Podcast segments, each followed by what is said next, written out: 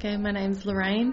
Um, I was in the market for a new car, and my current car was on its way out, and I didn't really give much thought about it until I had a dream of uh, I was driving a car and I got out and I pointed at the car and I said, "Look what car it is," and it was a grey Subaru Forester, which is what I narrowed my search down to.